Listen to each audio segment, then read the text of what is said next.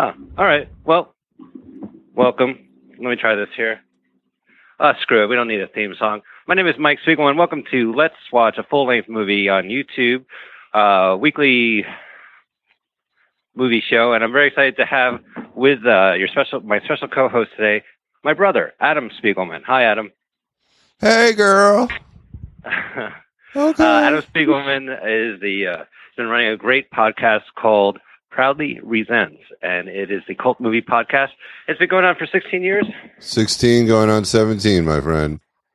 Wow, going more like going on 30, you know? Okay, you know what I'm saying? No, I've been doing it actually forever. Yeah, like six years.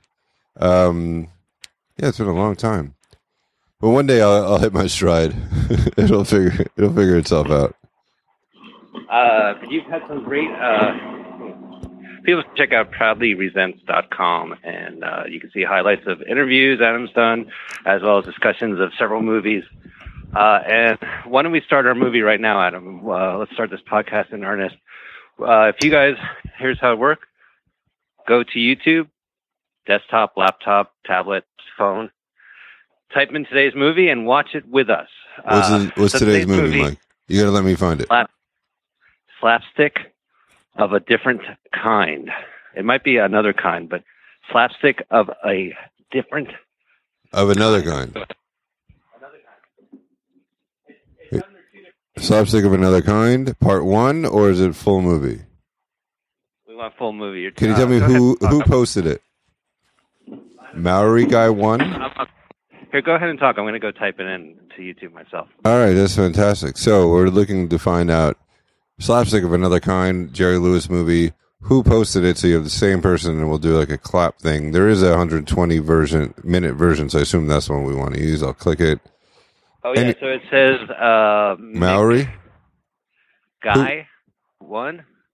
Yeah, so M O W E R guy one. All right, that sounds good. So I have had. Let me see click it. Uh, there's no ads on this. I have buffering right now. I'll pause it once it starts, and then we can start at the same time. That sounds fantastic. So, hey, can I just plug my show? I did a, an interview with uh, this guy, Alan Sacks, who directed this movie I watched as a kid called Du-Beat-E-O. It's like a LA punk rock movie, and he had all these great punk rockers in it playing small parts, and Ray Sharkey starred in it. So not only the story of that movie is awesome, but he co-created Welcome Back Kotter. Um, he discovered the band uh, Unlocking the Truth and that documentary about them. He's the crazy guy in the movie, or the one they portray to be the crazy guy. So he kind of gives an update on what's going on there with that. That's and then aspect I don't know that interview is that he is cast right now as the bad guy of these young kids' dreams, and uh, you got to talk to him about this project he did during the '80s, as, as well as he he runs the gamut of different cultural uh, aspects as he points out, he's proud to point out that uh, he was there for from rock and roll all the way up to uh, these kid, these young kids and their rock and their hip hop or whatever, their rock and roll. But um, yeah. and then so um, uh, it's premature, but I might be doing this. We will do a screening in L.A. of his movie. So uh, follow me on Twitter at proudly resents. So as soon as uh, that happens to be a whole punk fest. I'll tweet the hell out of it. So yeah, it's a terrific movie, and that sounds like a lot of fun. Uh, so if you're in Los Angeles, go ahead, uh, follow him anyway at Proudly Resents, and he'll get you an update. So by this point, we are ready to start the movie. You ready? So uh, what to do? A one, two, three, click. Yeah, one, one, two, three, click. All right, cool. My speakers work. Modern entertainment, which is ironic because I'm sure this movie is like a hundred years old, corny or whatever. And there's a question mark after entertainment, which I appreciate. Uh, there's a spaceship. Legally, they had to put that in. Legally, right? Like, uh, is there narration going on? I can't hear it. Oh, is that Ernest Borgnine? Oh, it's a man and a woman. They're arguing. I've never heard a narrator argue with the other narrator. That's a new thing. Didn't see the movie Tomorrowland, where uh, they they can't start the movie without arguing. Like everyone else, I have not seen the movie Tomorrowland. Oh, I thought you were a bad movie buff. I have my limits. Yeah, you have to bring your child into that movie to justify watching it. Oh, your poor child. So, uh, this is great. We get to introduce the characters by looking into deep space. Well, this is right out of um, "It's a Wonderful Life" when they talk to Clarence the angel. It saves special effects too. A couple blinking lights, and uh, when God would talk, a light would blink. Yeah, yeah. Well, the excuse there was that it was a black and white movie, and you know the only thing they did was do that thing with the moon when the spaceship hits its eye. So I think they're a little bit more advanced by this movie came out. That's the thing about these movies is that you would figure if this takes place in 1982, it would be like a modern movie and not look like something shot in 1960 or 70s in this case. Well, it's so There funny stuff. Uh, there's Jerry. There's the man in a waiting room. He's obviously waiting. How do you know you're impatient? Well, you're rubbing your hair. You, you know. He's telling the director, "I got this. I got this. I'll Yeah. act impatient in the waiting room." Oh, there he is on TV as well.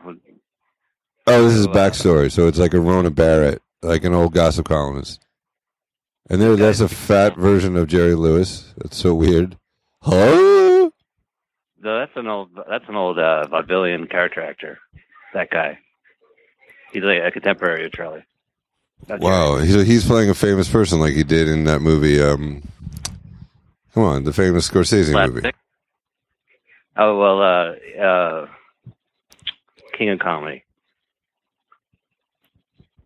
He did King of Comedy, and then he did another movie in the '90s called Slapstick, which is a really decent movie about a Australian uh, performer who's not as good as his father, Jerry. And Jerry comes in and gives him a very scattering. What's it called? That was an amazing movie. I, wait, I don't think it's called Slapstick. I'm pretty sure it's called I'm Slapstick. I'm IMDbing it, but that was a great film. Yeah, that's a really good movie. So anyway, we're missing we're missing exposition, Mike. We'll never know what's going on. Well, it's a good thing because I don't know what's going on, other than the lamp is the most exciting shot in this scene. We need more lamps. Give me that lamp. All right. The janitor is taking photographs. Oh, You know, Jerry Lewis is just in a movie called uh, the the Trust. To Luck Do Us Part Part Two. Curious George the monkey. yeah. Uh, hold on. The monkey. Funny Bones. It was called. Funny Bones, not slapstick. Sorry, you're absolutely right. Yeah, definitely I- worth I- seeing. 1995. I saw that in the theater. Oliver Platt is. Uh, Yeah. but he's not the the. Lee Evans is the guy who's kind of the the great breakout star of that. Oh, Lee Evans is great in that movie. Yeah. So Jerry Jerry did a bunch of movies like acting that are just horrible. I mean, we have this movie, which so far I'm completely lost. And we're not really paying movie with Johnny attention. Called Arizona Dreams, which the full length movie is available on YouTube. I can't do it to anybody. It's it's such a bad movie. Was this guy jerking off? He's uh, he stuck his dick in a glory hole. That's what it looks like. this is a truck stop or a hospital? And look, the doctor just nodded. Yes, truck stop. I would never put my dick in a glory hole because I know that it could be a milking machine and that won't stop until It's so funny that that I'm the only other person that gets that joke. Uh, Mr. Show did a great musical based on that joke. Oh, really? Hey, yeah, they had Jack Black singing about whatever you do, don't stick your dick in the third hole. That's funny. Uh, That's pretty good. What? And it was one, one of those meta jokes where I knew the original joke, so I was like on cloud nine. You know, I, got- I got it on both levels. Uh oh, Jerry's gonna fall down the window. It's the start of the pansy. If he freezes and they run the credits, it's a patsy. Oh no, the the paint splattered the screen, and now the credits start. So what? He jumped out the window because his he he had a kid. He had three kids, maybe. I would Uh. jump out a window if I found out I had three kids. Marty Feldman's in this movie. Oh, there's a lot of people in this movie. Ed. I mean, Madeline I Kahn. look, it never played. Uh, Psychotronic Video Guide says that it never played theatrically in the states, but it did play in West uh, Germany. That was based on a Kurt Vonnegut book.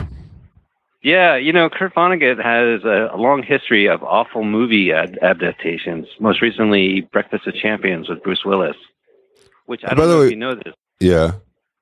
He owns that movie. Bruce Willis actually owns the rights to that movie. Jim Backus is in this film. Bruce Willis. Uh, I don't know if you know. Oh, Sam Fuller, the director. Yeah, yeah. Oh, I just saw the big red one this morning, actually. hello, and the movie. We have guest starring Merv Griffin. They don't appear in the second movie yet. That's why they're guest starring in this. Pat Morita. So wait, there's two movies. Why else would they have a guest starring? I, don't- I, it's so weird they always do that. Yeah, TV movies they do that all the time. Special guest stars. Like, well, everyone's a guest star. You're right. Ooh, special effects by an actual corporation. There's some. Uh, looks like we got a real movie happening tonight. Say, I wish the camera would stay still. Well, it's just panning around all the craziness that's happening in the hospital. We're gonna do a one track shot, says uh, Jerry Lewis. Is that a woman or a puppet? Oh, uh, my eyes can't adjust to all the weirdness. I just made my screen full screen. Oh, Oh, he's Jerry covered in brown paint, even though he fell in red paint. All right, yeah. Well, you know, he he likes brown face humor. it's more racist. So Madeline Kahn's 15. She just had a kid. Is that what's happening? When you're 30, they give you issues. Oh, that is Madeline Kahn. You thought that was a puppet? And then that guy's beard is ridiculous. That's not Pat Morita, you racist. Oh no, he's a secret agent. He's an agent with cameras, and tiny cameras. hidden. How do you know this? I just saw it. it was on TV. He has a camera on the broom. See, look at that. He's got the comment. He's got a Radio. phone. 80s movies are really racist when it comes to Asians. Oh my god, I was just watching um, Defending Your Life last night, and there's some really racist parts. But it's about defending your life. Oh, Yeah. that's the the the comedy, right? Albert. Albert Brooks. Brooks, yeah. I have a weird relationship with that movie. At the time, my VCR wasn't working, and every time I rented a movie, this is when I was in Boston, uh, it would flicker. It would like constantly track and track and track, you know, and I couldn't do anything about it. So I watched Defending Your Life and Barton Fink uh, like that, and it just ruined the movies for me. That's great. You should have led with that story. All right, so the limo drove up. There's a, Yeah, I'm find that story out for American Life. And then I flickered. Well, Speaking of flickering, every TV, there's a lot of TVs on in this movie, and they're all flickering. Well, I, I know that. Actually. I learned that at Montclair High. It's because the uh, cam- cinema film is 34 uh, frames per second, and it's different on television. So when they show people watching TV, you have to show the television at a different frame rate, so it goes to the TV. Otherwise, it looks amateurish. Oh, look at that! All right, so the Chinese ambassador is coming to the Completely silent 'cause local I don't know what's going radio on. There's like station. garish. Oh, there's Merv. Merv. I I like Merv Griffin playing a, a TV personality. Well, I mean, they probably just asked him to walk next door to the other sound studio for 20 minutes and shoot a scene. He's a it's a it's a TV newsroom and it's completely garish. The call letters look like it's uh, straight out of uh, uh, some boutique clothing store. Oh, it's like a movie version of a TV studio. Yeah, you kind of hide in it a little bit for comedic effect. Uh, so they're uh, it's a cooking show with men in suits. It's a rare dish. I hope it's stinky tofu. What is that? It's little people. Oh, hey, there's Pat Moreno. Oh, there he is. What? He's like a tiny little person. How cool is this? so Kurt Vonnegut. uh, So there's uh, Breakfast of Champions, but I, I was looking into the film director who made this movie. He's more of a producer now. He produces Baby Genius straight to DVD films, and uh, Sorry, uh, Baby he- Genius 2 starred Republican great Scott Baio. oh, I didn't know that. I have to now add that movie. I Yeah. watch all the Oh, they're terrible. They're really hard to watch. Roller Skate USA. Well, they're uh, actually. I have a quiz, Adam. I wrote down a list of the three DVD movies Baby Geniuses have made this year, uh, back in 2014. There's three of them. I'm going to give you four names, and I want you to guess which one I made up. Okay? All right.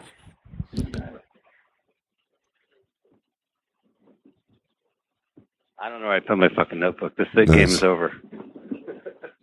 Well, that that, Ah. that was good. Uh,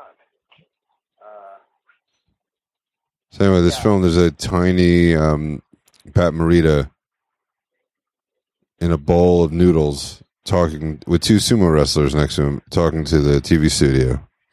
well, he picked uh, a local network too to also give this speech. Yeah, I want to go everywhere in Cleveland. You, you, Adam. You're full disclosure. As a television producer, if someone said that I'm going to uh, open up a dish of food on on your television show, would you look inside beforehand, or would you just let it be surprised when there's actual little people in there? I'm a terrible producer. I'll let it just be a surprise. I'd trust that there was a, a miniature live emperor with two sumo wrestlers. High five, sumo wrestlers. They shouldn't have squeaked his voice because it's hard enough to know what's going on. Yeah, these closed captioning on YouTube is not helping me at all. It just stopped. Oh, that's a good idea. So he fell in mud, Jerry Lewis, or he fell in red paint? He fell in red paint. There was a, a trough, an open trough of red paint to the ground floor uh, because they were painting a wall. Hey, I was looking at your website. You have a lot of good movies on there that you've watched. Yeah. Oh, there's a lot of great movies on YouTube, and you know, Adam. Honestly, like I, I you and I uh, both memorize every single word from the Golden Turkey Awards book.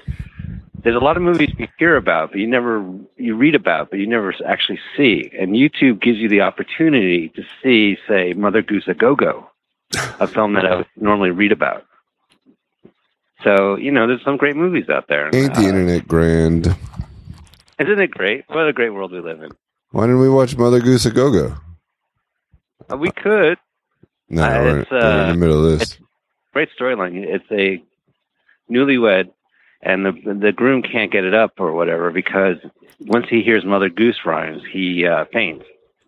So a sexy therapist sprays him with LSD, and uh, then he watches cartoons about Mother Goose, and then everything's okay. Oh, and there's like a, a I watched the trailer. There's a weird rape scene where uh, this guy is playfully ripping the hem of a woman's dress, and I'm just like, oh my god!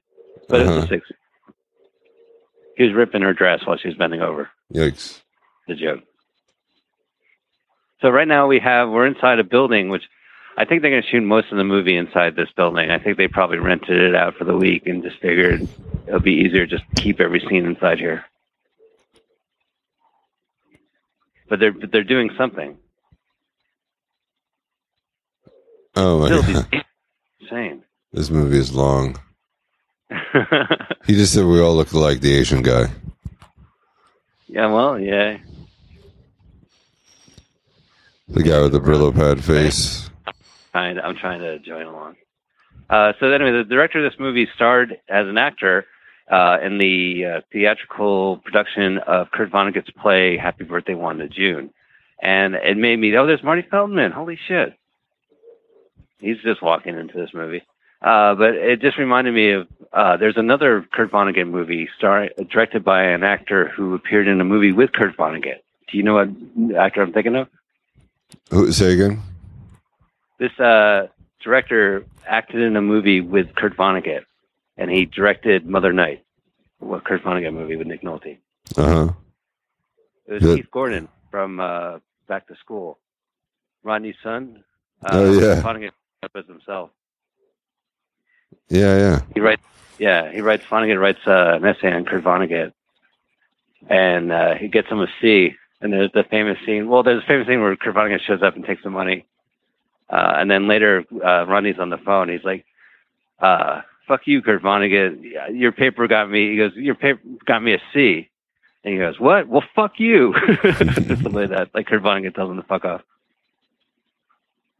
And so anyway, the son, Rodney Dangerfield's son, Keith Gordon later became a director and directed Mother Night, a Kurt Vonnegut movie. Well, there you go. Yeah. Oh, look at this house. Butterhouse Five. This is a modest house nice smoggy out there in the background. Yeah, it's L.A. back in the day. So th- this is uh, Los Angeles, you think? Yeah, where else would it be? San Francisco. Oh, San Francisco, we have mountains. We're not phony. yeah, we have all the fog. We have all the fog. Oh, by the way, San Francisco today they had a uh, San Francisco marathon, and it took me forever to get here. it's a very serious marathon. For example, you have to wear clothing. For you Top guys. rings do not count as clothing. You, you, know, to, you can't wear costumes. Costumes do not count. And uh, you, you have to be sober. Can't be drinking. So no one, no one likes this marathon. Yeah, it's bullshit. You can't drink at a marathon. Where can you drink? Well, there's a famous Bay to Breakers marathon where you dress up in costume, or you just go naked and you just get drunk and you you walk, run the whole race. Yeah, one time I came up to see you and I stayed in a hotel and it just happened to be right. The view was the Bay to Breakers and I wake up Sunday morning and I open the window and there's naked people running by my window. yeah, that's exactly right. But they're not technically naked because some have cock rings. There's a, a movement in Castro that walk around naked, and opponents say, "Listen, you're not really walking around naked if you have a cock ring." You know, you can't say you're walking naked when you're obviously fetishizing it. Well, there's a, a spaceship. UFOs, spaceship. ILM uh, is their first job. the, the butler locked out Mar- Madeline Kahn. He's the worst butler. Uh, wow, that is the worst special effects. It's like, like, not since Evil Toons have I seen such a oh Evil cool better. Evil Toons.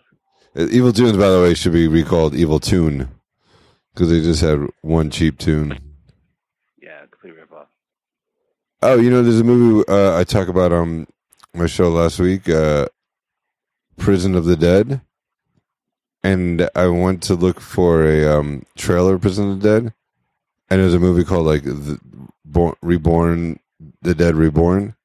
They took footage from Prison of the Dead and made it and put it in this film and made it look like the, the guy's watching a reality show, and the reality show is this other movie. What a awful, awful idea. So they use the footage twice. Uh, yeah, Corman used to do that. He would Roger Corman would get these uh, Russian science fiction movies, and he would uh, redub them and add different scenes and release them as two different movies. Uh, and they're just they're awful. Well, actually, one movie, uh, the intro outro was uh, directed by Peter Bogdanovich. So if you're a completist, you have to see that movie. But uh, I never heard of taking another person's movie and passing it off as a reality show in another movie. That's definitely a first. Yeah, well, you can tell it's obviously not a union film. And neither were um, Baby Geniuses. So, Baby Geniuses, which I have a list somewhere. Yeah, I met a guy who was in four and five, and he wanted to come on the show, but um, he just kept saying, "Oh, it was non-union. It was non-union." He got in trouble with the union. Huh. We worked with Jon Voight, who I guess is allowed to doing non-union stuff. So Jon Voight is the one remaining star in, these, in the series, I guess. I have no idea about the direct to DVD. I'm not surprised that they have a series of them. I just didn't realize that they continued the brand. That's uh, Bob Clark's last movie. Yeah, the guy did uh, Porky's. Porky's and Black Christmas. And and Christmas, Christmas story. story. Yes. And from the hip. With Judd Nelson? Yeah. That from the hip? I'm pretty sure that was a Bob Clark production. All right. So anyway, the, uh, Pat Morita's back and he's just talking. Yeah, his voice is so squeaked up that I, I really can't hear it. Yeah, they should have done that. I obviously got the idea, but oh, I was to do it. Sorry, I was up all night. Um, oh, were you? You know, my two-year-old decided to get up at midnight. She's two next week. I know. Bring a gift. So we were up oh, for yeah, hours. And two in the morning, she's like, "Toast! I want toast." no, go to bed. toast. So I think we fell asleep around four. Oh, that's good. Well, it's your fault for bringing up the concept of toast to your toddler. Oh my god! I opened up Pandora's box. Pandora's. Toast. Ben toast. It's a good way So, to. uh, I guess here's the nursery. See, I told you they're not going to leave this house ever again. They're just going to be the rest of this movie is going to be shot inside the interiors of a mansion that we don't give a shit about. But they're sleeping in giant cribs. Him and his wife, separate giant cribs, and there's like a hot nurse. I, I read the novel years ago, and uh, they're brother and sister. I'm pretty sure. Uh. Wait, is he a But they're midget like, too? uh, Is he mini also? They they are they are super intelligent aliens twins that were birthed through a human on Earth, and uh, the premise is that they're super intelligent together, but they're dumb as posts. Otherwise, separated, they're useless. When are we supposed to find that out? I just told you. Oh, is that how that movie works? yeah, yeah. The usher comes up to you and explains the plot. Yeah, uh, if I was to make a movie, I would do that.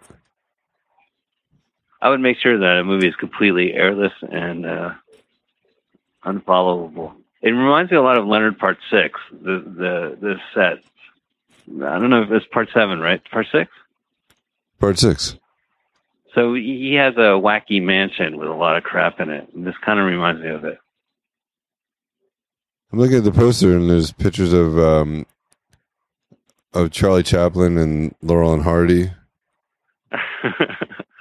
yeah, I don't know if their estates approved of it or. It's really bizarre. Poster. But then the description is a rich, beautiful couple. All right, slow down. They give birth to deformed alien twins who, when their heads are together, are the smartest kids on the planet. All right, so there you go. They they're true to the book. You know, he, he do say like, "Well, Kurt Vonnegut, his novels are uh, unfilmable." Yes, and I would say yes. Yes, they are. yes, How about that? you're right. Dead on, Correct. Char Line Char. Five, plastic. Do you know the original 1982 cut of the movie features a score by Michael Legrand? And you know who wrote this? Michael Legrand. Um, on IMDb. Submitted by right the original Bird composer. When the movie was re-edited, subsequently re-released in '84, it was replaced with a more science fiction-laced score. Um, the soundtrack LP was released, containing one side score by Stevens, and the other side the new score, uh, the old score. in the world. Oh, So there's an album of this movie, a soundtrack of this movie that makes sure that has two soundtracks on it. One that was never released for a movie. That right. So right now they're doing some crazy stick. They got uh they're dancing together and they have a lot of makeup on, so their faces look like you know Michael Jackson on a good day, I guess. And uh, all right, party, champagne toast. I guess they're a different part of the house. This is where they tell jokes. They get the party guests tell jokes to each other while dancing. They'll say like, "Oh, my uncle got fired as a zookeeper for feeding the squirrels." Oh man, that's a bummer scene. What? Who did he feed it to? Or whatever. Like laughing. Is what I'm trying to say. For feeding the squirrels to the lions, Hi. right? Is that what you're saying? Yes. I got that from Uncle Floyd. It looks like um, Rocky Horror Picture Show, doesn't it? Oh, uh, yeah, the the partying. Well, yeah, the party scene. That's, Shh. that's the telephone. Some party. Oh my god, my god, so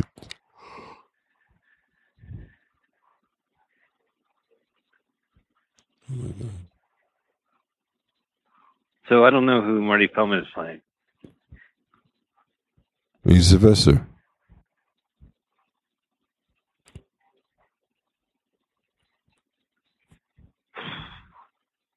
Yeah, I'm not not sure what's going on right now. I'm honestly at a loss. We're at 24:28 in the movie. Uh, this Do you ever like bail on a movie or no? She's doing what? You ever just bail? Wow, she's hot, Madeline Kahn. Well, I, I, we could bail on it, but the whole idea of it, I know. We won't bail. You can't you can't sit through it, and I want to make sure we sit through it. That's why we have a podcast. You can listen to a podcast and watch this movie. That's oh how you make it. I would rather eat glass. So, so I guess they play two characters, right? So Jerry and Madeline are a, a couple that do each other, and they produce twins that look exactly like each other. And, and the A beautiful, beautiful couple. oh, beautiful couple. Yeah, look, listen, seriously, a beautiful couple. Jerry Lewis, man, he's the original Donald Trump. When when Jerry gets serious, he's uh serious. That's a good way to put it. shut. I love how he talks, Jerry, when he gets serious. He was on a lot of good Merv Griffin. There's a Merv Griffin box set that has a bunch of Jerry uh, visits. And Jerry's there chain smoking, talking serious, and then uh, Merv will say, We'll be right back. And Jerry will do like some gag where he drinks, sips a glass of water, but he gets the entire glass stuck in his mouth, you know, like for the commercial break. But then he's serious the rest of the time. Yeah, he's totally serious, but you know, he makes sure the camera lingers on him before they go to a shot.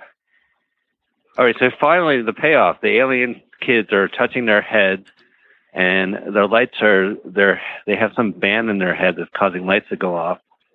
And then there's a set designer flashing a giant light off screen going uh, the set. I'd pay good money for this movie. Why was he still making movies? when was um, Hardly Working made that we reviewed on my show? Probably Resents. When was that made? Eighty four. That was eighty, I think. Oh, so they let him make another movie? Yeah. So he um, he he did uh, Smorgasbord as well during the eighties, right? Ugh. That was correct. But he, this film, like if King of Comedy was eighty three, and this film finally hit video in eighty four. Uh, yeah, I don't know. Or like I said, he did a movie called Arizona Dreams, which is even worse than this movie with Johnny Depp, and he's serious Jerry in that. And he did Funny Bones, which we love. But I don't think, uh, other than his own movie cracking up. Oh, he did. Jerry did a movie in Germany about being a cop in '84. I noticed while I was digging around. Oh yeah. Yeah, it was it was really strange. It might have been a French production. It was a, it was a foreign production. Let me put it that way, with Jerry Lewis as a cop, and, I, and the character's name was Jerry, of course. Right. Uh, so here's the Air Force One, and you could tell because the president has an oversized red phone and a Statue of Liberty in his uh, wing. And I think he's talking about Jelly Bean. I think this is probably political humor part. And you know who the president is? Lovey. Oh, Magoo, you done it again. Do you, you prefer the millionaire or Mr. Magoo or James Dean's father when it comes to Jim? Oh, James Dean's or father. James Dean's father, yeah, uh, where Jim Backus has like a, a apron He's and he has a tray of cookies or whatever. He's going to give his son, and his son tells him to fuck off. But he goes, "I don't understand you." Yeah. Hey, you, you the whole time you're thinking, "Oh, that's uh, Mr. Magoo." Yeah. it's hard to get over that. Mr. Magoo is great. It's like a white racist character. You know, yeah. like every cartoon character is a is a race is, is an ethnic stereotype, and then they're like, "Well, let's make fun of uh, dementia." Well, we're at it. Yeah, why not? Let's get it all in there.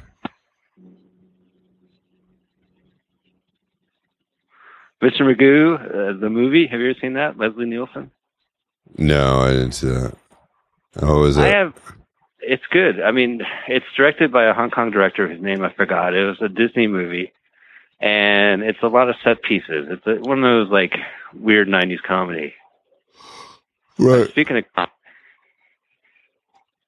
the kids are uh, playing with their food. Jerry's doing some uh, slapstick. Of another kind, like not funny. Yeah, how many kinds of slapstick are there?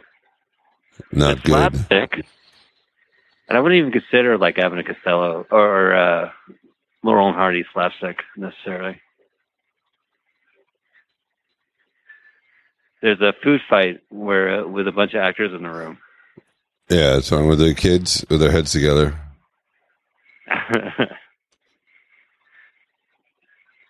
so this would be outrageous if this wasn't inside a, ho- a house with nobody else watching. I mean, who gives a shit?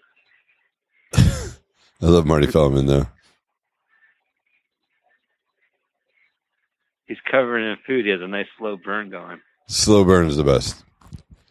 Yeah, he can do all that stuff so well. So he comes across these guys. Just, I mean, it just seems like they went into a soundstage, set this up, and then just had the three actors in the room while they made this mess. Yeah, well, there's curtains in the background. It's clearly like, yeah, it's some other kind of set. No one will notice. This is one of my favorite things about bad films. When they do something ridiculous and they're like, well, no one will notice if we just have shower curtains around. Right. Yeah, there's the scene with the food fight scene. They happen to have like uh, plastic curtains all around, draped around the room. It could be the same studio they shot the TV studio stuff in. But yeah. when, when they pull out the the hose, that they happen to have uh, plastic curtains in the room anyway. Right, right. All right, so now we are in Amish country.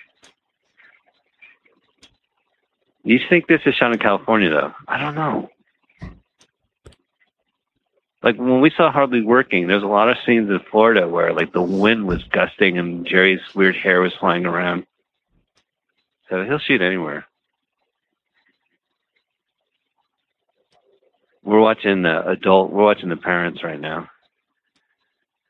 There's uh, George W. Bush.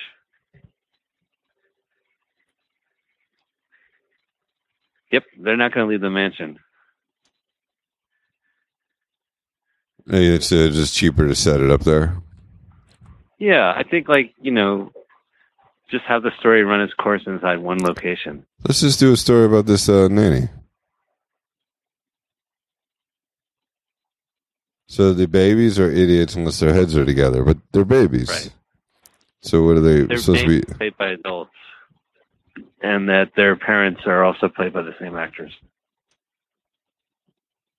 Who are really Sounds good looking? I approve it. I I agree. I check this off. Sign the movie studio.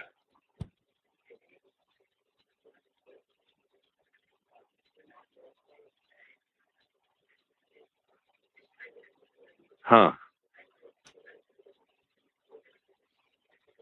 So they're coming back to whatever.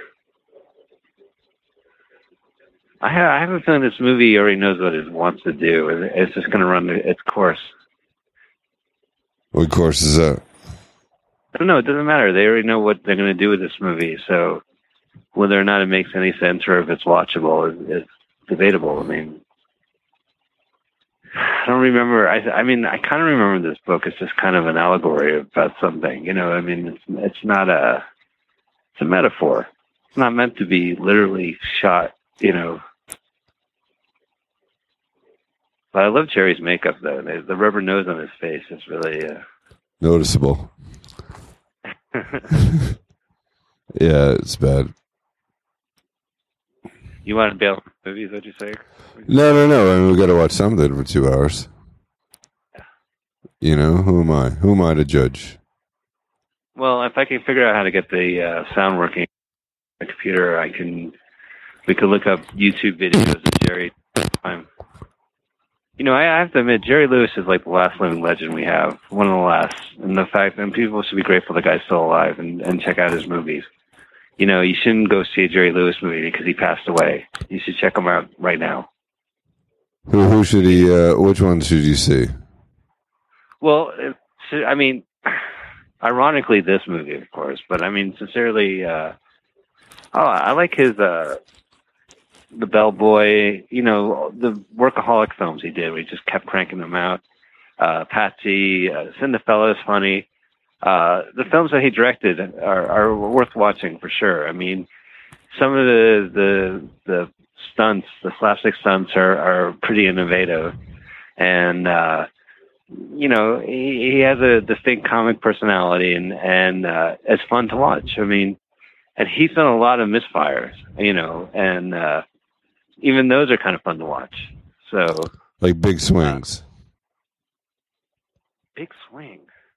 Like you take a big swing, like a big chance. Yeah, yeah, he do absolutely. Like he'll he'll miss, uh, you know, or he'll uh, there'll just be something off about it. He did a movie called Which Way to the Front, uh, which is probably one of his last big movies uh, for Warner Brothers, and it's a World War II movie where.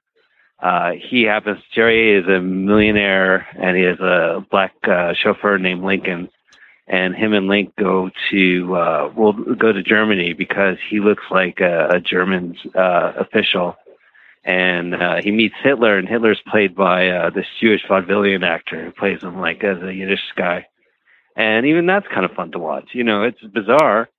Uh, but he he as a director used to do these crazy little stunts. Like I remember one movie they were watching an in-flight film and there's some turbulence and as the as the plane itself would move the image in the image in the film would move with it you know that's kind of clever Right, right. Yeah, yeah. It sounds. not impressed with jerry but jerry has he has so many moods and he's done so many things for one person and good and bad and i just think like you could just look at one one moment in his life and just be fascinated and there's hundreds of moments in his life that are just fascinating you know Well, I love like no point of people like these are babies. Their babies are destroying the house, and they're like, we don't know what to do because they're giant people dressed like babies. like in real life, not that I'm the world's greatest dad, but if your kid is doing it, you just grab them. When my kid, would take the gun. oh, he breaks the gun. So, oh, Yeah. they're aliens. S- I love Marty Feldman though. He's reading a book. He's been reading that book all movie. I wish he would lend me the book. He didn't realize he was being shot during that thing. He's so good. Uh, So how come Marty Feldman's funny in this movie and Madeline Kahn and Jerry Lewis aren't? I think he's just given the right role. I mean, they're given the thankless, impossible, self-indulgent, shitty role. Yeah. He's just so perfect. I guess. I mean, he's made so many bad movies, but he's always good in them. He's uh he's he's made a lot of films as director himself. Right? He did a parody of those old uh, World War One desert westerns, the O East West, whatever it's called. Oh, I never saw it. It's funny. I mean, it's big and silly. Spike Milligan's in it. Oh, that's fun. Well, this is big and silly. Oh, he's looking right in the camera, Jerry. He's shaking the camera. Oh my god. wall. Now everything's sped up. I think Uh, got spray mace on them, and I could tell because the. Uh, How could you tell? Because they have a big aerosol that says the word mace on it. Oh, if you think so. So he's spraying these babies with mace. That's hilarious. That's actually what I do as a parent. So he's like um Riff Raff. Right? In Yeah, um, maybe. Rocky Horror. Did Riff Raff used to spray their guests, his guests with mace? Yes, you didn't see that? Yeah. Oh, Have you seen Shock Treatment, the sequel to Rocky Horror Picture Show? Oh yeah, sure. If you have FX Movie Channel, that's all they show. Fox Movie Channel, they show that movie like once a day. It's good. Yeah, it's a good movie. It's good. They did that gag again just now where they're holding up the broken portrait where the faces popped out with their face in it. Yeah, right to the camera, no less. So this is some Back to the Future type special effects. You have Jerry and Madeline as parents in the same room as Jerry and Madeline as space alien baby twins. And guess what? You can tell that it's shot at different times. shot at different years almost. Jesus. Yeah, the, parrot scenes are shot during the daytime with the natural sunlight on Madeline's shoulders. Wait, this is 15 years after the kids were born and they're still babies? Is that what it is? I think so. Or they still treat them like babies. I thought they said 15 years later. Oh, now they're getting dressed. I'm very excited. Oh, the Oh. babies are getting Oh, dressed. they're dressing like adults. Apparently, they're smart without touching their heads. This is the worst episode of Downton Abbey ever.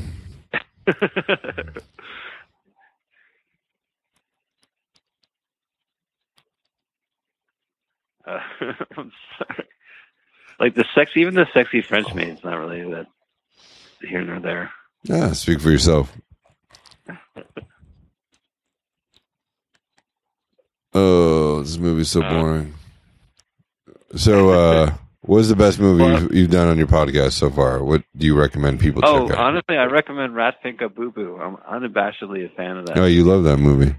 I really do. It's like a, a stalker movie for half the time, and then it just becomes a Batman and Robin surfer uh, music video. Just every hodgepodge of uh, '60s uh, pop culture during that time just shows up in this hour of long movie. It's great. It's an hour long. 67 minutes. Wow. Yeah. I have uh I, you know, if anyone wants to send me a tweet, I'm at, at Spiegelmania. I don't have anything set up for the podcast, but I'm always looking for good movies, uh, full length movies on YouTube. Uh I, and I've actually did see two films that I, I would rather not do for the podcast, but I would kind of recommend them and I'm a little hazy, but there was a, a cartoonist from the 70s, a French guy, like a heavy metal National Lampoon type of guy, and he made two animated movies during the seventies that like Bill Murray and some other people did the voices for, and uh, I went ahead and saw them, and they're just racist piece of shit. so I don't really want to, I don't really have much to say about it, but I was happy to see them on YouTube. You know, What was the movies? I don't remember. Is that great? I don't recall. It's two different films. One takes place in the jungle, and the other one, I guess, doesn't. And the other one doesn't? Yeah, I, you know what? I don't even know why I brought it up. I don't. I don't remember anything about it. What uh how do I find it? Uh, go to, to IMDb. Bill Murray. It should be listed. It's mentioned in the Bill Murray Big Book of Bill Murray. They talk about the two animated films Uh-huh. because there, there was there was a time when uh, like you know heavy metal the movie uh, was voiced by like John Candy and uh, Harold Ramis, and they were giving out voice work to, to various. people. Like, Uh who did you say was in it? Bill Murray and who else? Uh, in these cartoons, I all I know is Bill Murray. They're like one one word uh, titles. Oh, do you know he was in Groundhog's Day? Who? Bill Murray? Who do you play? I'm kidding. I don't know. Uh Do you play the arrogant jerk that everyone likes? was he was it we said one word? Yeah. Meatballs? no. Strife? Stripes? That's right. Caddyshack.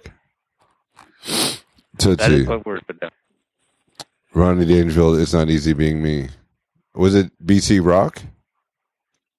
I It might be it. BC yeah, Rock. yeah. That sounds like a cartoon wacky movie with like I'm a average guy caveman, Yeah, that's it. right? That's exactly right. And then he did another one. I think it begins with the letter P. Ed. Oh, well, you've narrowed it down for me. Let's see. Patty Shack? Putsy? Pripes, Pripes? Peepball. Um, Where the Buffalo Roam, Mike Mondo video, which is great. Coming Attractions? No, which which is a good movie. Who did that? It was a um like Dan Aykroyd. It was a kind of like that's entertainment for like uh bad movies and uh they would have segments hosted by like Dan Aykroyd or whatever and they would show just like scenes of, of bad movies. Oh, that's awesome. Came in-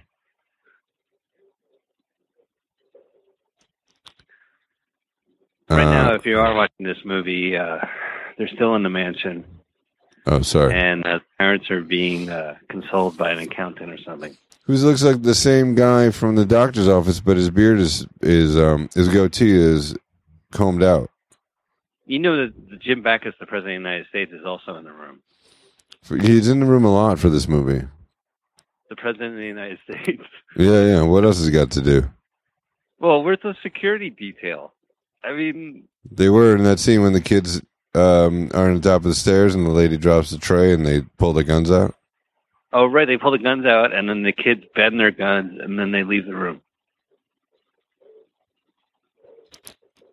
The worst Secret Service ever. I don't know. Let's be there honest. were there were some examples, right? Well, except for that time in 1980, they're probably the worst Secret Service. What about people jumping over the wall? And they're like, "Oh, this guy he shouldn't jump over the wall." Oh, you you you think um, the movie starts with the P? The director starts with the P. His name is Picha. yeah, right, Pizza. He's the uh, cartoonist, and he made two movies that Bill Murray does voices on it, and both movies are Shame of the Jungle. okay. He made one of them. Snow White the sequel in 2007. That's not one of them. Ten years before that, he made a TV show in France. Zoo Cop, Zoo Olympics, The Big Bang, Shame of the Jungle, Cartoon Circus. Huh? I don't know which is Well, more Shame of the boring. Jungle. Right, I think that's the the, the jungle parody one. You think Shame of the Jungle has to do with the jungle? I think that might be the the racist one. Yeah. So the kids are putting their heads together, and there's some crazy special effects going around their head while the president watches. Uh, Ew, are they I think- kissing? well, I mean, come on, they are space alien twins.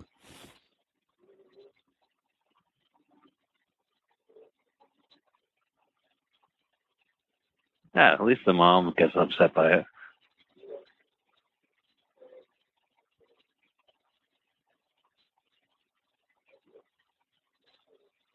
Uh, this is where they bring up. This is a very serious uh, part. On a very special episode of Slapstick of Another Kind, the mother explains how incest is bad.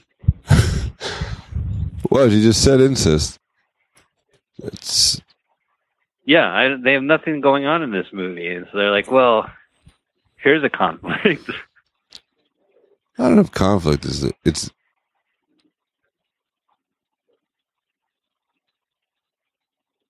so where's the president during this? Has he gone back to the White House? whoa.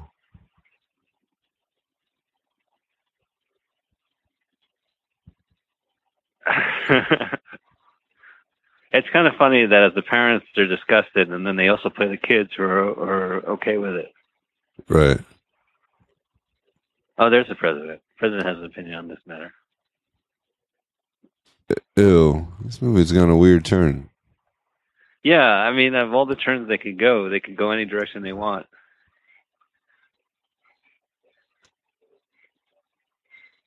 So they have uh, stand-ins, I guess. There's a scene with Madeline and Madeline, but Space Alien Madeline's head is to the uh, camera.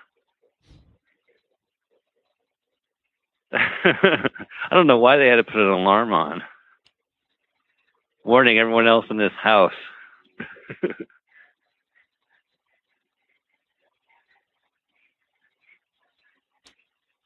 so they are arresting the twins for admitting that they like to kiss each other, and they're arresting them by putting straitjackets on them and having their friends take them away by horse and carriage. Oh, this movie is brutal. This is brutal. What did we miss Sam Fuller? Did he show up already? I He must have played some old grizzly guy. Some guy with a cigar in his mouth. Hey, uh, breaking news. Yes. Jennifer Hudson to star in Adam Sandler's Netflix movie San- Sandy Wexler. Yeah, it's his new character. Yeah, that's great. And then, then there's one more movie, and they're done with the Netflix, right? Four movies. Yeah, I'm sure they'll do more. He's like the new Jerry Lewis. Well, he's definitely influenced by Jerry Lewis, the the aggressive man-child uh, bit. I mean, God bless uh, Happy Gilmore and the Waterboy, but they're they're nothing more than just Jerry Lewis. Same with Jim Carrey. Jim Carrey is an aggressive, you know, man-child. Whether it's uh, Ace Ventura, you know, Ace Ventura is Jerry Lewis. Just- Yeah, yeah, but it, that's funny. I don't know. Oh, it is funny. Well, I mean, like part of the appeal is how uh, unhinged you can get as a human being, you know, and that's kind of how what the the humor is. Uh, They need they need stunt people for this scene we're watching. They're they're hanging off of rooftops. Someone endangered their lives to make sure they get the scene in. I'm a professional stuntman. What can I do for this movie? Well, we need you to scale down a, a roof. It's because of these space aliens. You know what? I just read the script. I'm not going to endanger my life. Fuck this shit. I don't know what's going on. Well, she slugged the guy unconscious by not touching her, by having her fist miss his face. by a mile. That's how strong uh, she is. Oh my god, Mike! Guess what I just did? What's that? I accidentally um erased the movie. Stop. Oh. Okay, well, why don't we pause here? I'm going to pause at uh, 50 minutes. So right now we have 15 more seconds. Can you get back to 50 minutes? Hold on a second. I'll explain what's going on in this movie while you uh, search. Oh, here we go. Start it up again. So tell I me start up exactly exactly at 50 minutes. All right. Oh wait, uh, fifty I have it seconds. paused at fif- fif- 50 minutes. 50. I'm pausing the movie. People Yeah, yeah. Hold on, hold on, hold on. Oh, uh, uh, this is brilliant podcast. podcast. All right, two, Pause. three, go. All right, ready? Tell, Yeah. count, count me down. Oh wait, I'll pause again. I'm, I already started it. I'm at 50:05. Go ahead and start. Just tell me when you get to 50:05. 52, 54, 54, Five, 55, okay. go, go, go.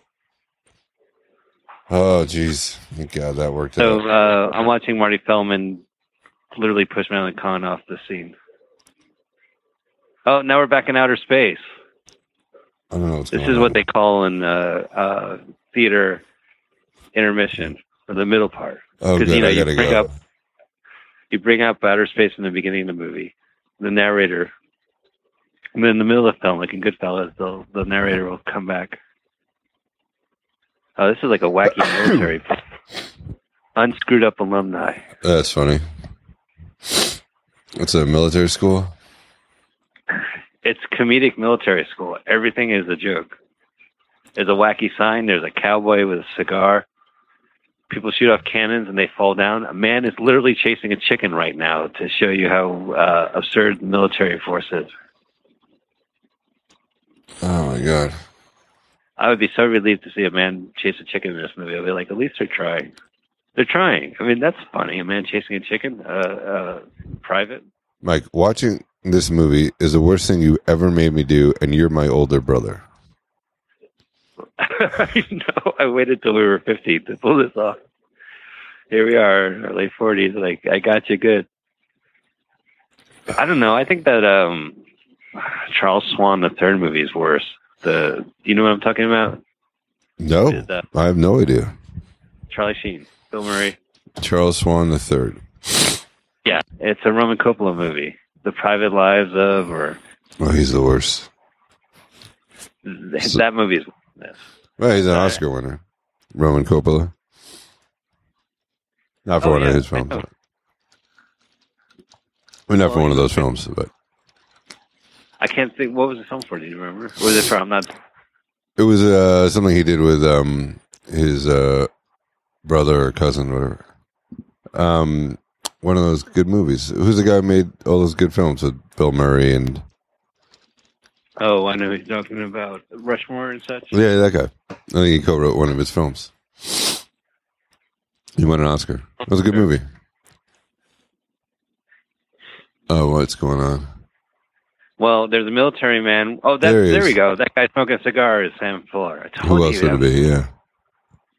He plays. He shows up in a lot of '80s films. I don't know if you watched a lot of Wim Wenders movies, but he did this terrible '80s film about film producers waiting for financing, and, and Sam Fuller's in that one.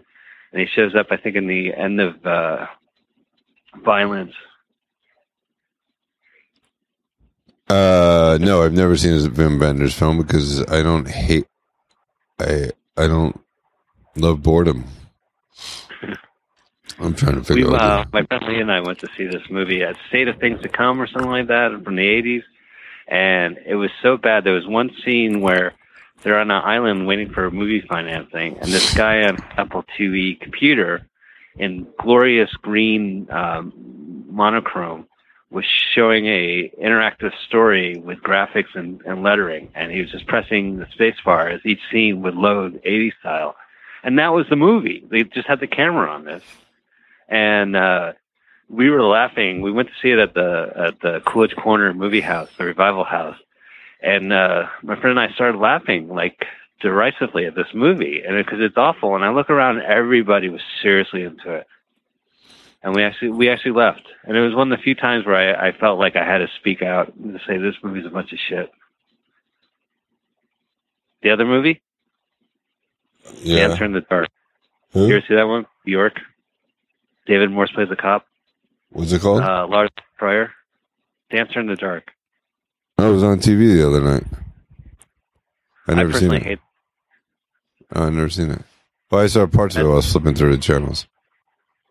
At the end, she gets the chair, and I saw that in the theater, and I started to laugh, and I turned to uh, my date, and I said, "Like, can you believe it?"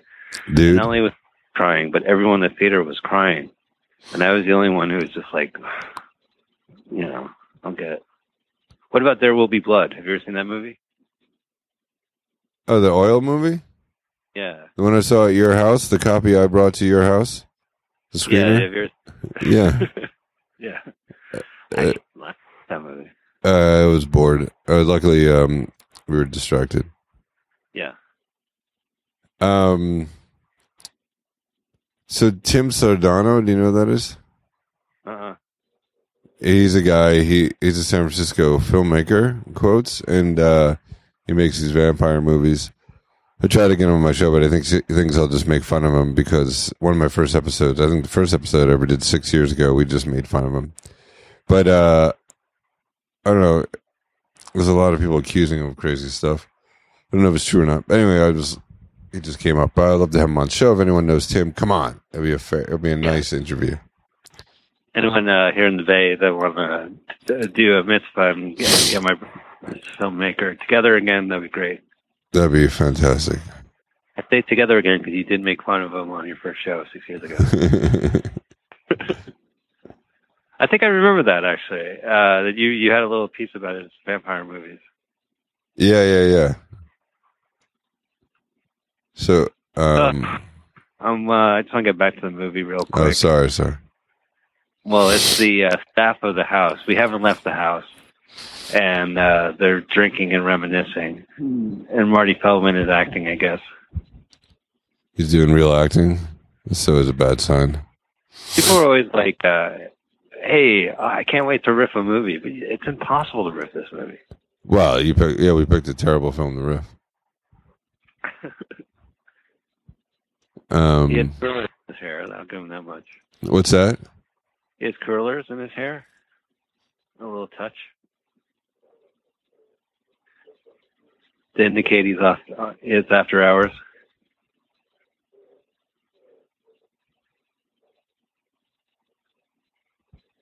Ah, right. Here comes an alien. Spaceship returns to the exterior of the mansion.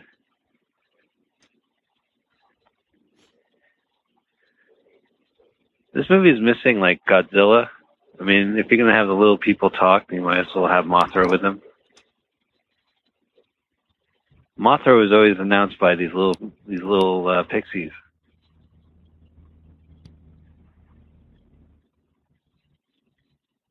I'd love to see the reviews of this film.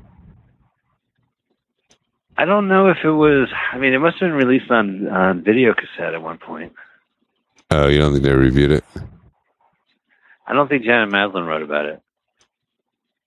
No. All these, but, all these movies I look for for the podcast, I check my Pauline Kael book and just hide. I was like, "Are you are you kidding me?"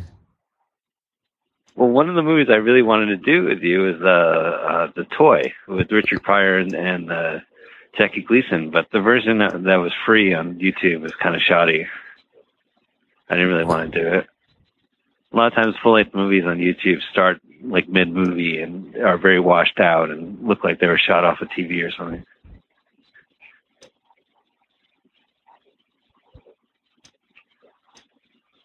It's like I'm watching that movie uh, Small Soldiers right now.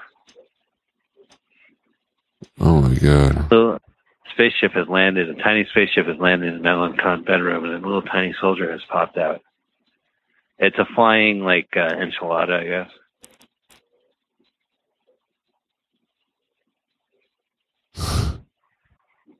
Are you a uh, strange Chinese man or are you another one? There's only so many words in the script, and they got to make sure it's all racist. It's terrible, yeah.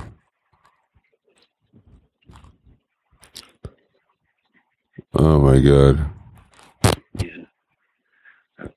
So here's your scene. You can play a general, and you're going to be popping out of a spaceship. Okay, I'll just do it. It's the very definition of a professional. There's an actor who decides to do this shit and and does it. You know. Uh huh. They're doing it straight. I mean.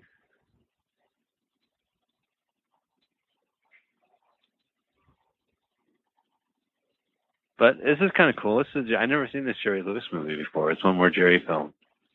Do you have a favorite Jerry Lewis movie? This is definitely one more Jerry film. If I was to do a pull quote for this film, I would say this is one more Jerry film. Says Adam Spiegelman. Says Mike Spiegelman for completeness only.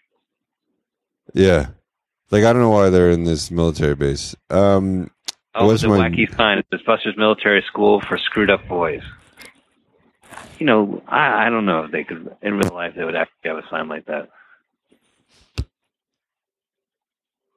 Halt. I don't know. Uh, do I have a favorite Jerry Lewis movie? No. Uh, I guess the one we talked about Cracking Up, whatever that one is great, and of course Martin Scorsese, but not King Comedy.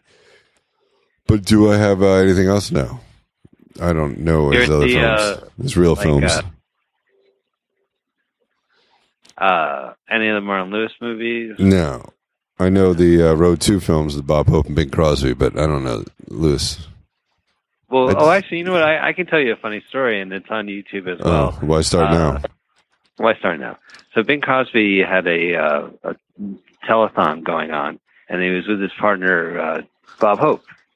And I guess this was during the '60s or '50s, and they brought up on television this new comedy duo, Martin Lewis. And Jerry Lewis is completely, you know, it's classic young Jerry Lewis with the with the trim cut and uh, the the gawk.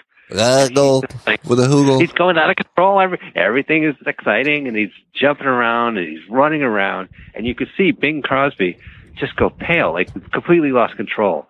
And uh, and J- Bob Hope is like, ah, "Hey, your partner, your partner is spooking my partner, whatever. You got to calm him down." To Dean, and the story was that like. Uh, I believe it was Bing Crosby, but he was completely rattled by Jerry Lewis's uh, uh, impression, and that people say that that's how Jerry Lewis came up with the idea of a, of a telethon was after their telethon. Oh, well, that's the story that went sideways. So here's something that's shocking about this film. Yeah. This um, YouTube clip has almost 2 million views. This movie we're watching right now, No, almost 2,000 views. yes, Can you 2,000. imagine? in the world. Still. That's a lot. A lot of people going, what the hell am I watching? Oh, let's see if there's some of the, do you ever look at the YouTube comments? No, but uh, we can. That's not a bad idea. Is that Virginia Graham in the beginning? Uh, I read Vonnegut's slapstick and enjoyed it very much, even though he considered it to be one of his worst works. Um, Yeah, the movie was absolutely terrible, which also made it completely watchable because it was so bad. All right, I agree with the first half of the sentence, but not the second. I'm not even sure what I saw. I agree with that. But it was entertaining at the very least. Again, I agree with the first half. Idea. yeah. You know, just because it's bad doesn't mean it's good. I mean, you could say I like bad movies and Birdemic is charming or whatever, but there are bad, bad movies, and this this is a great example of a film that is bad because it's it's bad. It's unwatchable. There's there's a layer to it that you don't have in movies. It makes it hard to watch. There's a detachment to this film. I mean, she's smashing things and things are blowing up, and I have no idea what's going on. She's freeing people who are being brainwashed. It's like the scene in Battlefield Earth where they got the thing on their head. Oh, the giant baby. And it looks like glass telephone booths, which means it must be state of the art. Oh, she's saving her brother. While a guy winces in the background. Oh, and they're at Buster's military school for screwed up boys. Listen to that soundtrack. What a piece of shit. Oh, I think it's nice for a piece of shit movie. Oh my god. Have you seen Heart Beeps? I never saw Heart Beeps with Madeline Kahn as a Yeah. robot. No, it's not Madeline Kahn. That's what made me think of it. I thought it was Madeline Kahn. Oh, who is it? It's um Madeline Kahn. Well, it looks like uh, there's a lot of Jerry movies on YouTube. I'm just looking on the side here. So you can see Cinderfella and The Errand Boy, two of his best movies. Uh, yeah, I mean, I would just watch as much Jerry Lewis as possible while he's still alive and just celebrate the fact that he's living. Bernadette Peters. Burnett Peters and uh, our, our friend Andy Kaufman. Heart Beeps. Uh, you're recommending more? Which ones would you recommend? I would definitely say The Errand Boy. Uh, Cinderfella is funny. It has uh, Henry Silva in it. He does a pretty charming job in it. Um, uh, I would recommend uh, Bellboy. That's probably one of my favorites. That movie is insanely good. Uh, Patsy's funny. That has Peter Lorre in it. Uh, he's done one where he's like uh, he takes care of a school for girls, which is kind of funny. Uh, I just think anything he directed, you, you should go out and see. Uh, I realize I've asked you this before. What's that? I realize I I asked you in, within the last hour what your favorite one is. I'm always happy to talk about Jerry. And You know, what? a friend had these Super Jerry tapes back when uh, VHS cassettes were the YouTube of its time, and uh, it was just footage of Jerry being a total asshole. Like one thing I have to say is that you can find like dig around and find television appearances from the last 50, 60 years where he's you know innocent or he's just a total prick. You know what I mean? Mm-hmm. Uh, and it's fun to watch him, be, you know, reminisce about how awful his old directors were, or just you know, uh, he. I remember watching one like AMC A and E special about him, and he was saying that the director of the first Martin Lewis movie uh, was as funny as a menstrual period. You know, like just and and he has a, a insanely bad reputation as a sexist because he just doesn't think women are funny Right. and uh, it's brutal. You know, we saw that movie Hardly Working, and he and uh, his niece says he wants she wants to be a clown. What was the response? He was like, "Yeah, anything's possible." Oh, like for a little girl? Yeah, Yeah, yeah. And it's so funny that it's like um they're trying to be progressive. You know what I mean? It's like, oh, we're so progressive by saying something stupid like that. but he's one of those guys who'll say women aren't funny, and he'll still say it even though he's ninety years old. So you know, and he's a total prick to people. So there's a reason to you know not like the person. So he's still right. Is that what you're trying to say? Just kidding. Because this movie proves that men can be unfunny as well. oh yeah, he finally said that we're e- that men and women are equal when it comes to yeah, yeah, yeah. With being terrible. This must be the climax. They've been holding their heads together, and the special effects lights are going around them. Uh, according to YouTube, we still have 13 more minutes. Hopefully, they'll show the credits very slowly. the outtakes. That's a trick. Yeah. The car where there's like 10 minutes of outtakes. Oh, really? There's um, again, the last movie I just reviewed, uh, Prison Prison of the Dead. They show there's three horsemen that come out, which means they only had three costumes, and they come out of the grave. They're summoned by a Ouija board, and they each come out twice. Just Just they show the footage twice. I guess try to kill as much time as possible. Do you think the the script called for four horsemen? And they Six budget they can't do four horsemen. That's not good. guys, guys, we don't have that. We could do There are three. f- but- yeah, yeah. The three horsemen. I, w- I wasn't wrong about they have like attack dogs inside the mansion. I, w- I wasn't wrong that this entire movie takes place in one location. Except for the school. Oh, right, the school of crazy mix-up boys.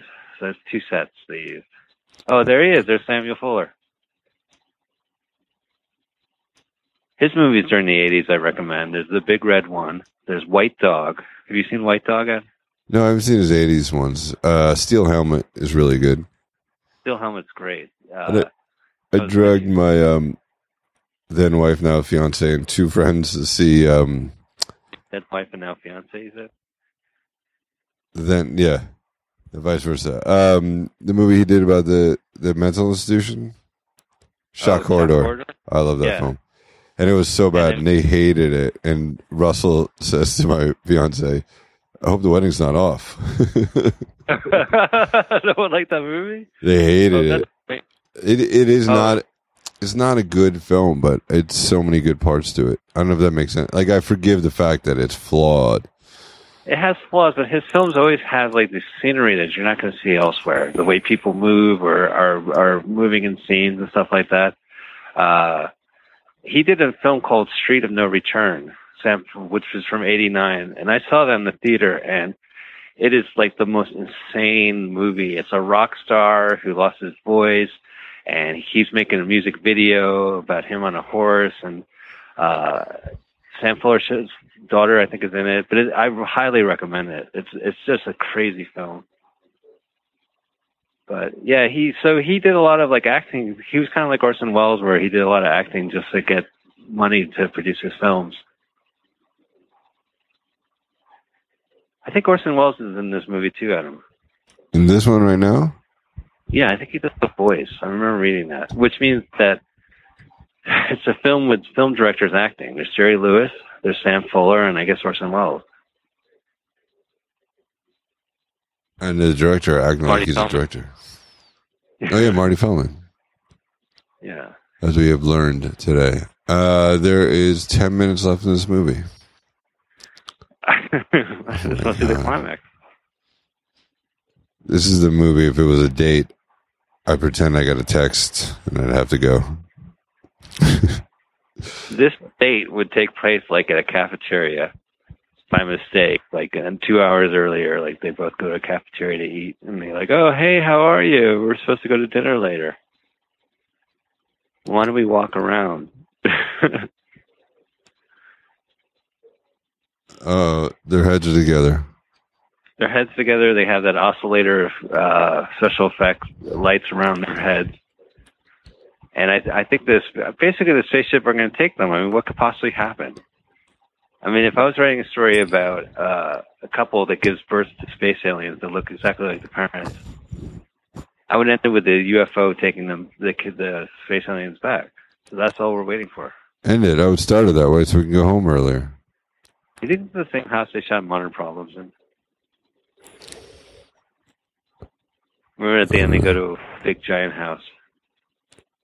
I hardly remember that movie. I feel like I was a kid, but when I watched it, I feel like I was drunk. Such a you weird gave movie. me a, a DVD of that movie. Oh, I did. Yeah, I'm a terrible brother. No, it was like a bad movie event at like Slam Dance or Funk Fest or whatever, and they had a DVD version. You gave me it. Oh my god, this is so bad. This movie. I- I- well, the aliens have come. The miniature aliens have come, and they're going to take back the twins. I guess. Thank. Here's something you don't hear often. Thank God Pat Morita is in this movie. yeah, it has a very oh. little Pat Morita in this movie. Hello, because he's a miniature. Yeah, That's because he's it. a small role. There's no such thing as a small role, Adam. Small actors. Hey, come on. Pat stand up for your right. Oh, sorry. Oh, he is. The, oh. Oh my god. I like the hmm. close up the eyes of these actors, but I don't know if the director's telling them to do anything while they do the close ups. Like I've given up my nap time. talk- You're to the do this. father of a toddler. You giving up your precious nap time to do this? Two hours is a lot of time. I bet you she wakes up the moment this movie's over. So there's no rest for you. Oh my Uh, all the black toy, wind up toys have been wound up. Wow, this is some good special effects. Oh, said, "Well, we need some wacky toys in here." Smoke is coming out of things. Drawers are opening and closing. Everyone's trying to get out of this film. The twins, the aliens, the earthquake. Who's doing this? Oh, I don't know. And what, if you had a laser gun and you're pointing it, why don't you just shoot it? Yes. Five minutes, that guy holding it. Seriously. So who's causing this? The aliens? Something outside? Maybe this is Orson Welles. I don't, yeah, I don't know. Chinese men. Originally, it was Chinamen, and they. They said Chinese men. Yeah, God forbid we should not mention they're Chinese in this movie. Yeah. was Pat Morita Chinese? I don't think so. We don't know. I don't know. I don't know. Oh my god. Ugh. How about a rocket? So Adam, Yeah, even though they're into the light, do not walk into the light. I would. I would right now. If there was a light, I'd jump into it. The aliens are here, and this is obvious a ripoff of the final scene from Close Encounters. That's probably their point of. That was their joke. It's supposed to be like a joke. Plus, they're going to get the kids. Plus, they don't have an original idea at the end. Yep, Right. there's the aliens. They look like the ones from. No, they look like guys in costumes. they finally made it home. I gotta give Jerry some credit. He looks funny. He's just making these silly faces. You know what he looks like? Um, Giggity, uh, the guy Oh, from Quagmire. it's got the chin and the nose. Yeah, yeah. Giggity. He's actually harassing everybody in the movie. You know, one time I flew down to see it, and uh, the pilot says, "Hello, this is uh, Captain Glenn Quagmire of Southwest Airlines."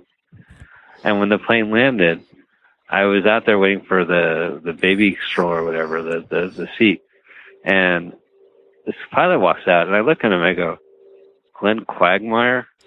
He goes, "Uh, that was the co-pilot." He said, "It wasn't me." But thanks for listening like those guys that give the announcements, they were saying, pretending to be a pilot, you know, from Glenn Quagmire and Family Guy had is a, pi- a pilot.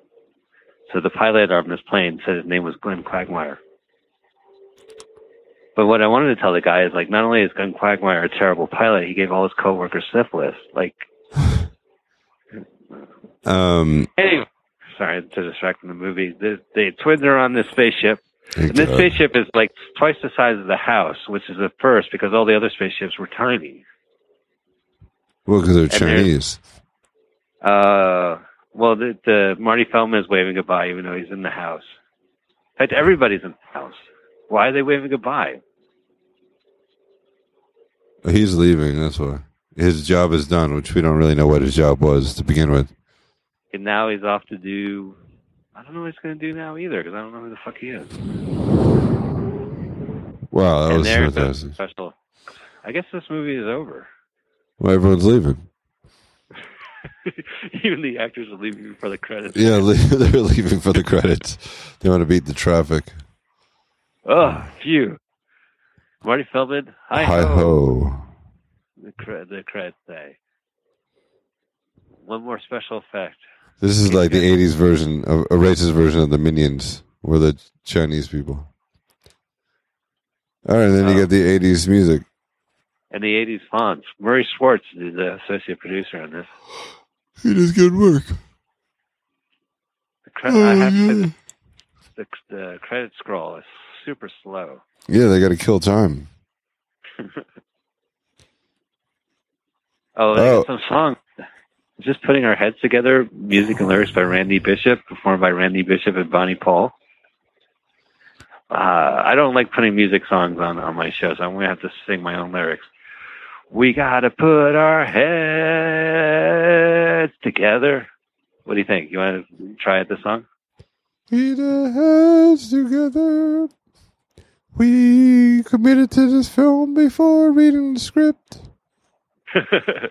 we wrote a love song before we realized they were brother and sister. oh, they just said taboo, so I think they knew what's going on. Do you think this movie is a metaphor about incest? That's even worse. This is a pro incest movie. Con outcest. Oh, yeah, Battle of Con. Uh, Oh, come on. You win. Well, you know, in this movie, you do have your pros and cons, right? You have uh, Jerry Lewis, he's been a professional for a long time, and Madeline Kahn. So you have your pros and cons in this movie. Oh, I heard you. I'm just ignoring you. My favorite scene is when uh, Jerry Lewis was looking for Madeline Kahn, and he goes, Madeline Kahn!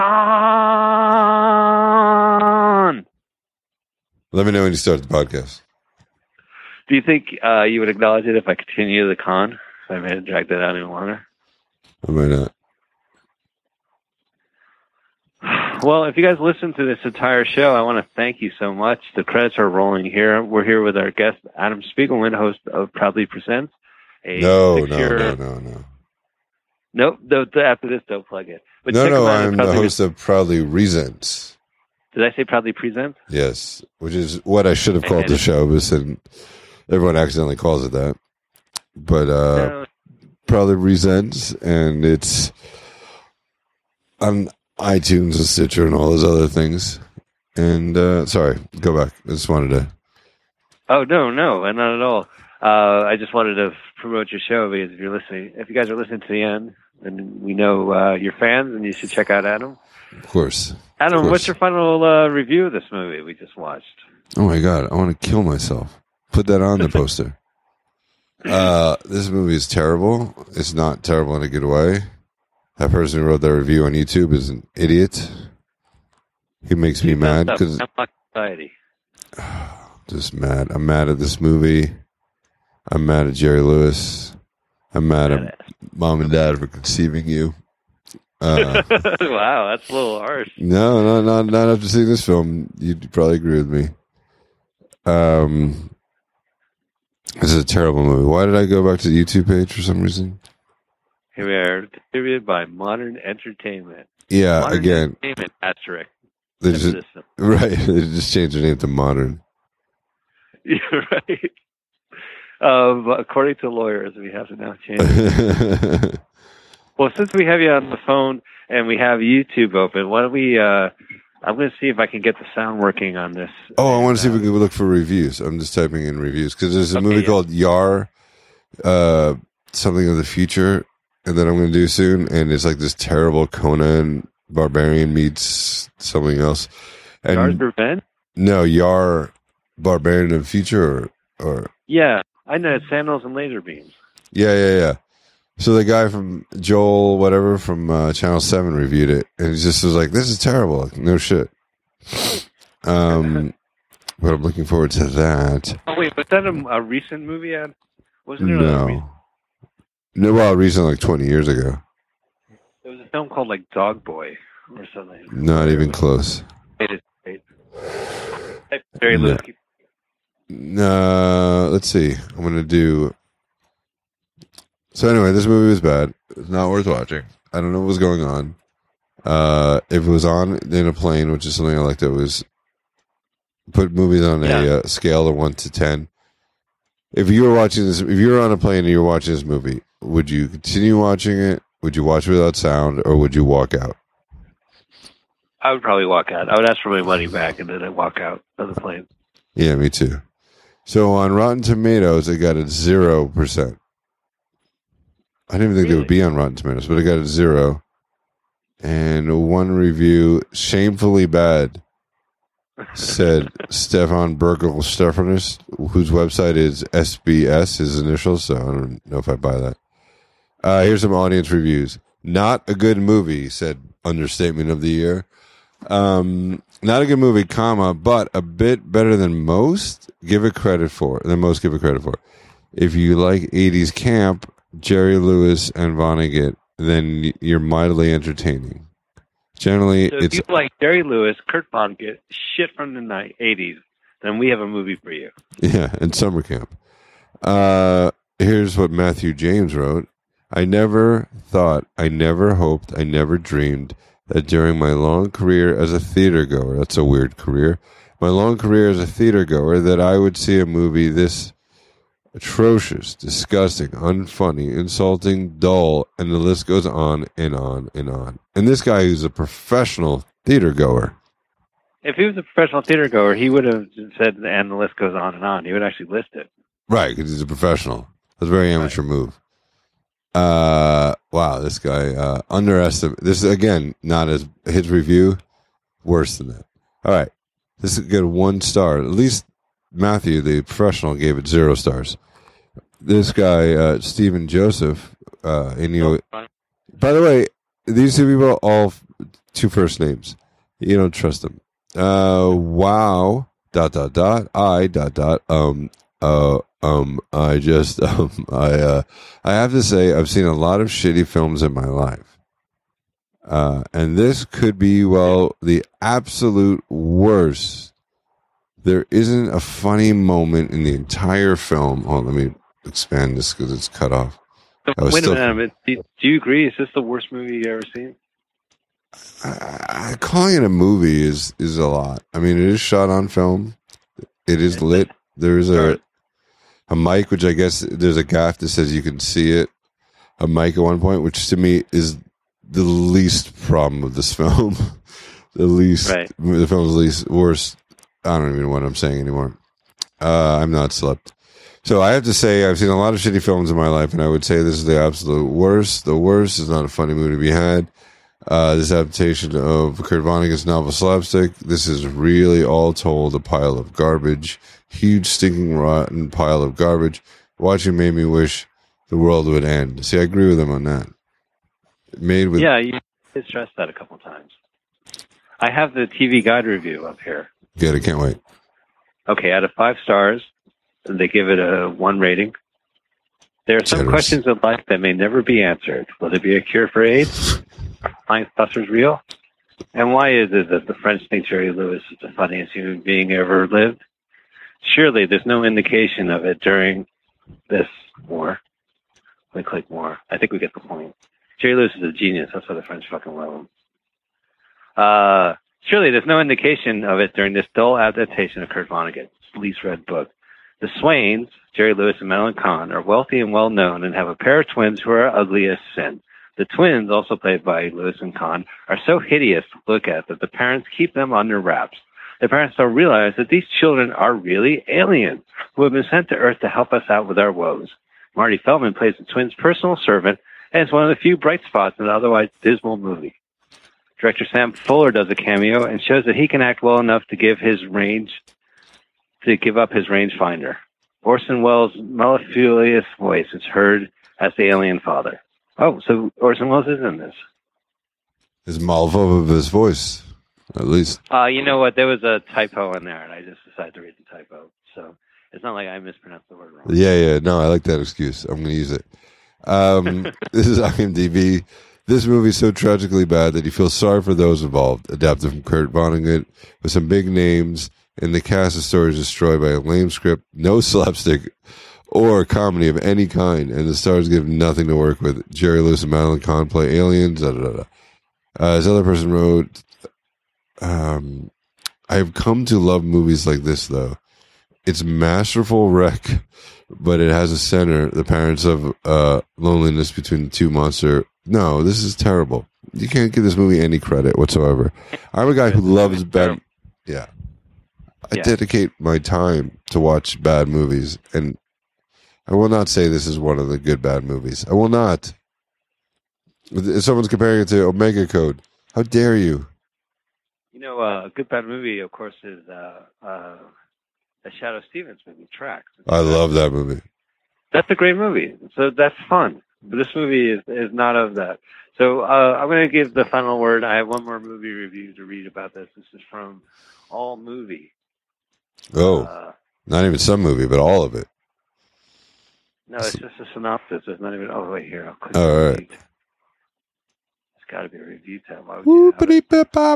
They, they're posted that they show. It looks like the Close Encounters of the Third Kind font, the slapstick of another kind, and there's two heads touching with a little glimmer on it. Slapstick of another kind is a dreadful mess of a movie, and unfortunately, not the kind where whose badness inspires at least a, a modicum of entertainment. Kurt Vonnegut's books are very difficult to translate to the screen, but the novelist deserves none of the blame for the film. It's a travesty, as it is a travesty of his work, taking only the bare bones premise of a few sequences from the first part of the book. Uh, you know, and it's not like I'm going to read the book again. I guess we get the point. I, after that movie, I wouldn't even read books again. It was so bad. Uh, yeah, poor El. Uh, yeah, I guess Vonnegut never really had a successful film. You know, I guess uh, it was Slaughterhouse Five was modestly successful. I guess wasn't a fucking train wreck. yeah, no, I don't think. Yeah, that was a, that wasn't bad. I like that one. Fahrenheit right. 451 is the one I'm thinking of. That was a good one. Four Fifty One Yeah, was that a Vonnegut book? I hope so. Otherwise, I sound really stupid. There's Fahrenheit 451, the Ray Bradbury book. Jesus, I am stupid. Five. All right, I'm confused the two. Sunrise Well, Five is a good movie, and Fahrenheit 451 is also good. But they're both, in fairness to me, both have numbers, and they're both shot on film, both in color, both have people in it. Um, I'm trying to back myself out. Can I just do something real quick, Mike? I just want to record. Let me do a quick snap. I'm going to. I have to record a, an opening for my podcast in case I want to recut this and put it in my podcast. Okay. All right. Welcome to Proudly Resents. I'm Adam Spiegelman, and I'm here with my brother Mike Spiegelman. Hi, Adam. How are you? Thanks for coming on the show. And yeah. we are actually taking bits and pieces from your show. Uh, we reviewed, we watched, Jesus Christ, uh, Slapstick of Another Kind with Jerry Lewis and Madeline Kahn. God damn it. Spoiler alert. Awful film. We watched yeah, it during your podcast, which is called Let's Watch a Full Length Movie on YouTube with Mike Spiegelman. And if you want to go to that, you can go to proudlyresents.com slash let's L E L E T S. And that'll bring or you right to Mike's page. Put up on iTunes at uh, L W A F L. So you made it harder. Yeah, go to Adam's site. I just try to make it as easy as possible. And your site is really great because, um, as we discussed earlier on your show, you you put up all the you watch movies obviously on YouTube with the people and that's your podcast, but you put the movies up on your page, and there's some great, great bad movies up there. What are some of the movies yeah. you've done? Uh, I have Masters of the Universe. I have The Sender, which the actual podcast never came out, but the movie is a terrifically bad movie from the director of uh, Battlefield Earth, one of his earlier films. Uh, I have a film called Queen Kong, which uh, was sued because it came out the same year as King Kong's remake. Uh, and if you like Leonardo DiCaprio, there's a film him and Tobey Maguire try to suppress, and it's on YouTube right now. It's called Don's Plum from '96. You get to see some heroin smoked on tinfoil. Uh, and my favorite movie is Rat Pfink a Boo Boo from 1966. And we also have a 3D movie in there. So uh, all the bad films, all those notorious films you heard about, read about in your film books, that's that's the films we like to watch. We want to actually watch them. That's awesome. Yeah, yeah. And um, there's some great films, so you can watch it with Mike or just watch it on his page. Either way, Mike, you get credit. You know. Yeah. But, uh, even. Yeah, yeah, you don't. You can watch it with the podcast, or you can watch it without. But it, yeah. So it's an awesome site. So I try to make it as easy as possible. ProudlyResents.com slash let's. But it still doesn't seem that easy. But anyway, it's easier than uh, remembering the whole title because I couldn't find it. It took me a while. But anyway, I think it's awesome. It's fun to listen to. And uh, I'll give you back your own podcast. Sorry about that. Oh, no problem. Are you going to play highlights from from the show we did? I think so. I mean, if I, I think in the future, if I want to, I just need. The problem with doing my podcast, like doing the opening, always makes it's the hardest thing for me to do because it never sounds natural. It's it to me, it seems like I'm leaving a a voicemail message, you know, and it just always seems awkward. And I recorded like 80 times, and sometimes the episode doesn't go out because of it. And the audio is always different than the, the show, and it's weird. So I'm trying, I'm trying, I'm trying. So anyway, that's why I was trying to remember to do it on the call with you now than it's supposed to later. Oh, and at reach me at Proud the Resents, reach Adam at Mac.com. And how do people reach you, Michael? At Spiegelmania, uh, or check out our website, Let's Watch a Full Length Movie on YouTube.blogspot.com. Right. Nice and simple. Yeah, um, nice and simple. All right, so I'm going to try to play the theme song from our friend Carl Halp, and I just want to thank you so much for making this a great show and sitting through the worst movie we've seen by far uh, in life. Well, guess what? I'll never talk to you again. So that's going to make an awkward family uh, reunion, but yeah, you're out of the family. I just you don't realize during the movie I was typing emails getting you out. Oh, uh, get him out of the family. But uh, also, I'm proud to resent you've you've been on a lot, and actually, your episodes are really popular. Um, some of the movies we did, Santa Claus the movie. We need to do another Christmas movie. Santa Claus the movie, uh, Christmas with the Cranks. Yeah, uh, which I love. Uh, I'm going to set up. Uh, I got to set up the best of Mike Spiegelman, so oh, you can go to one uh, one site. But what what other films did we do? Do you remember? Uh, yeah, I'm trying to think. Obviously, I don't. If I start off with you, I'm trying to think. Um, well, that's right. Anyway, I'll do. Uh, go to proudlyresents.com slash Mike Spiegelman or Mike exclamation point. a lot of fun talking about Christmas and the Cranks. Yeah, yeah. We'll do another Christmas movie. And we're we're gonna do um, Beverly Hills Cop three. All right. Yeah. Uh, All right, thanks, Adam. Thanks so much. I'm going to close the show. I can't get the theme song playing, so uh, thank you guys so later. much for listening. Tell your friends. Let's get more listeners. Thank you guys so much. Thank you, Mutiny Radio. Give me a second, and we'll get Mutiny Radio back up, and then make sure to listen to radio, uh, mutinyradio.fm all the time. Thanks, Ad. Bye. Thanks. Screw Mutiny.